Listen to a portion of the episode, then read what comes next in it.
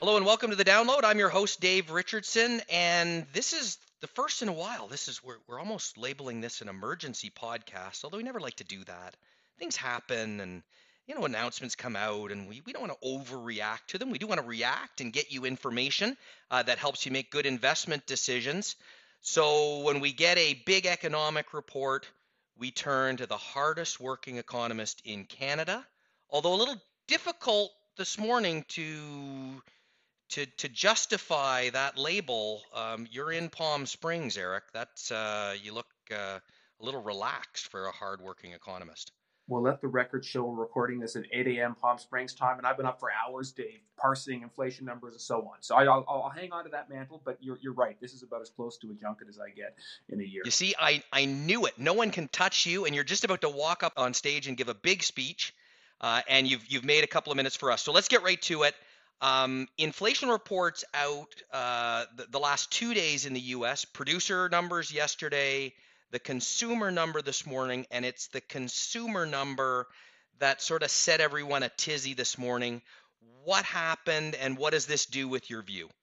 Right. Okay. So the, uh, the U.S. CPI for for September came out, and indeed it was higher than people expected, including us, and it was it was too high. It, it you know the monthly rate is is running too hot. Now, let the record show the overall inflation print was up 0.2, which is actually pretty tame. The overall year over year change actually slid from 8.3% to 8.2. So, you know, we had some things that were going our way. However, core inflation has been where the focus has been now for a while and the breadth of inflation. And so people feel like they've got sort of a handle on gas prices and a handle on some of the bigger meatier things that were doing the big driving but the concern is just all those little things that are really spinning right now and, and looking for evidence of that turning. I think we've talked before about how we're just waiting on the breadth to turn. A lot of the other things happen the breadth hasn't.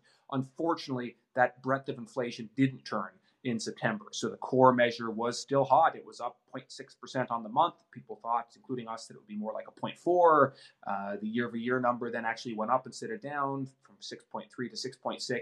Still less than the, the 8 point something that the overall inflation report is, is, is, is reporting, but nevertheless, uh, up, not down. And so that's where the concern lies. Uh, it, it's a genuine concern because, of course, that's the thing that hasn't behave. That's the thing that's forcing the Fed to raise rates. And indeed, I think as we look forward to November, early November, the next rate decision, it does look like a 75 basis point hike might now be necessary. We hoped maybe 50 would be enough, but without a lot of cooperation here, they're probably going to have to work a, a little bit harder. I will say, and this is maybe silver lining stuff, but I will say, as you mentioned, Dave, the producer price index, also for September, came out yesterday. Uh, its core measure was actually pretty tame. It was up 0.3. So I wouldn't say 0.3 is soft. 0.3 is like pretty good in the context of the last few years. And in theory, producer prices bleed their way into consumer prices. So I, will take that to be sure. Uh, I will say that core goods within this consumer price index, core goods were actually uh, d- down on the month. Uh, and so we weren't getting the sort of pressure that we we often would get from that source, it was, I guess, by process of elimination, core services that were quite hot. And so, like medical care costs went up quite a bit. Housing costs were actually the one that, that's captured the most attention and maybe did the the biggest driving. And so, you know, cost of rent still going up. And of course, rent is a funny a funny one in the sense that even as housing markets start to cool with mortgage rates going up, maybe rent doesn't immediately reverse at the same rates if people who own the house are, are facing these higher costs. But uh, on, on, that front, I should say when we look at, and we've been tracking this for several months, when we look at measures of rent inflation in the US, we see lots of reports of it starting to turn. So it's not visible in this particular report, but beneath the surface, uh, there is some reversal that might be starting to happen that maybe shows up in future months. And so I'm, I'm, walking away saying inflation is still clearly a problem. We haven't gotten the kind of reversal in core that we were hoping we would get in the month of September. The theoretical underpinnings, Dave, are still mostly there. Keep in mind, like of the four big things we think have been driving inflation, all four big things have turned.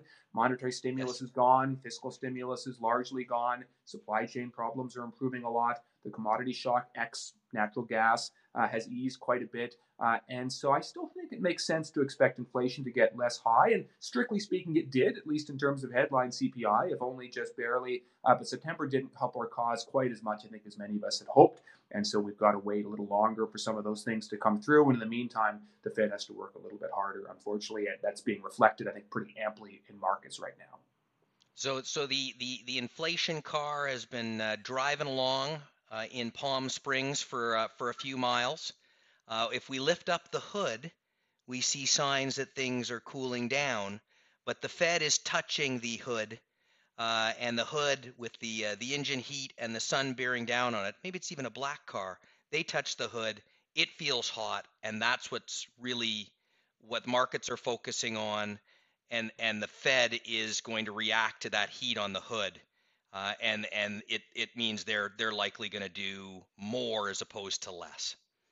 That's right. Yeah, I think, I think that's right. Uh, we all should have driven electric cars, maybe, Dave. Then we wouldn't be overheating. I'm sure there are other angles to this anecdote, but but yeah, yes, yeah, yes. you're, you're, absolutely right. There's there's still signs of overheating, uh, and so that's the issue. I, am not convinced it can last all that long from a from a fifth perspective. I presented those four drivers before. The fifth being just the economy itself, and so here we are with an economy that's wobbling. I think the U.S. is holding up better than most, but an economy that is is wobbling, and we still think recession is, is more likely than not, and that's not super fun when it comes to the economy itself or to earnings in the short run and so on. But that that definitely helps the cause in terms of pulling inflation down. We can already see companies saying that you know they, they, they are enjoying much less pricing power than they had not that long ago. Like things are turning. It's a little frustrating it's not showing up in the raw figures, but uh, I'm still confident that we are going to see that happen. Well, well, and, and this this is this is the big thing um, is you know ultimately inflation expectations are one of the most important factors in in figuring out where inflation is going to be down the road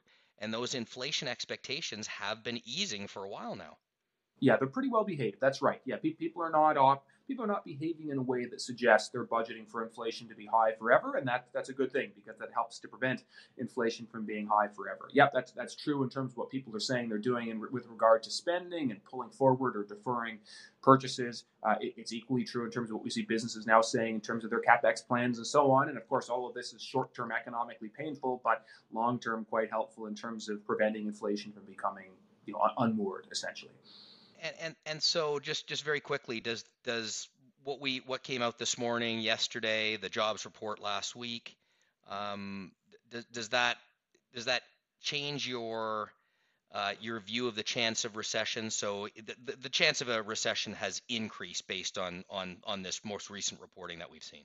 Yeah, I think I think that's fair. I mean, you, have thrown a bit of a spanner into the works by mentioning the job numbers last week, which of course were very strong. We're just getting numbers all yeah, over yeah, the yeah. place, but, but but nevertheless, yes, I, I think on the net uh, we, we could say recession was quite likely beforehand. It's even more likely. We had been throwing around seventy five percent chance. I think the number needs to be higher. Don't don't, don't pin me down on an eighty versus eighty five or something, Dave. but but, but so, so, you know some, something in that realm probably makes sense. It, it, it's hard to fathom the economy avoiding that kind of fate when when you know the market now prices a peak Fed funds rate of 4.9 percent. That's uh, that's a long way from 0.125 where we were at the start of this year. Wow. Okay. Well, thanks, uh, thanks, Eric, for uh, for hopping on quickly. I, I would say go, go back to bed and get some rest before your big speech, but I know you won't. I know you'll be digging in numbers and and and working like you always are. Thanks, uh, thanks as always. Yeah, thanks so much, Dave. Bye, everyone. This recording has been provided by RBC Global Asset Management Inc. for informational purposes only and is not intended to be investment or financial advice. You should consult your own legal, accounting, tax, investment, or financial planning advisors before engaging in any transactions.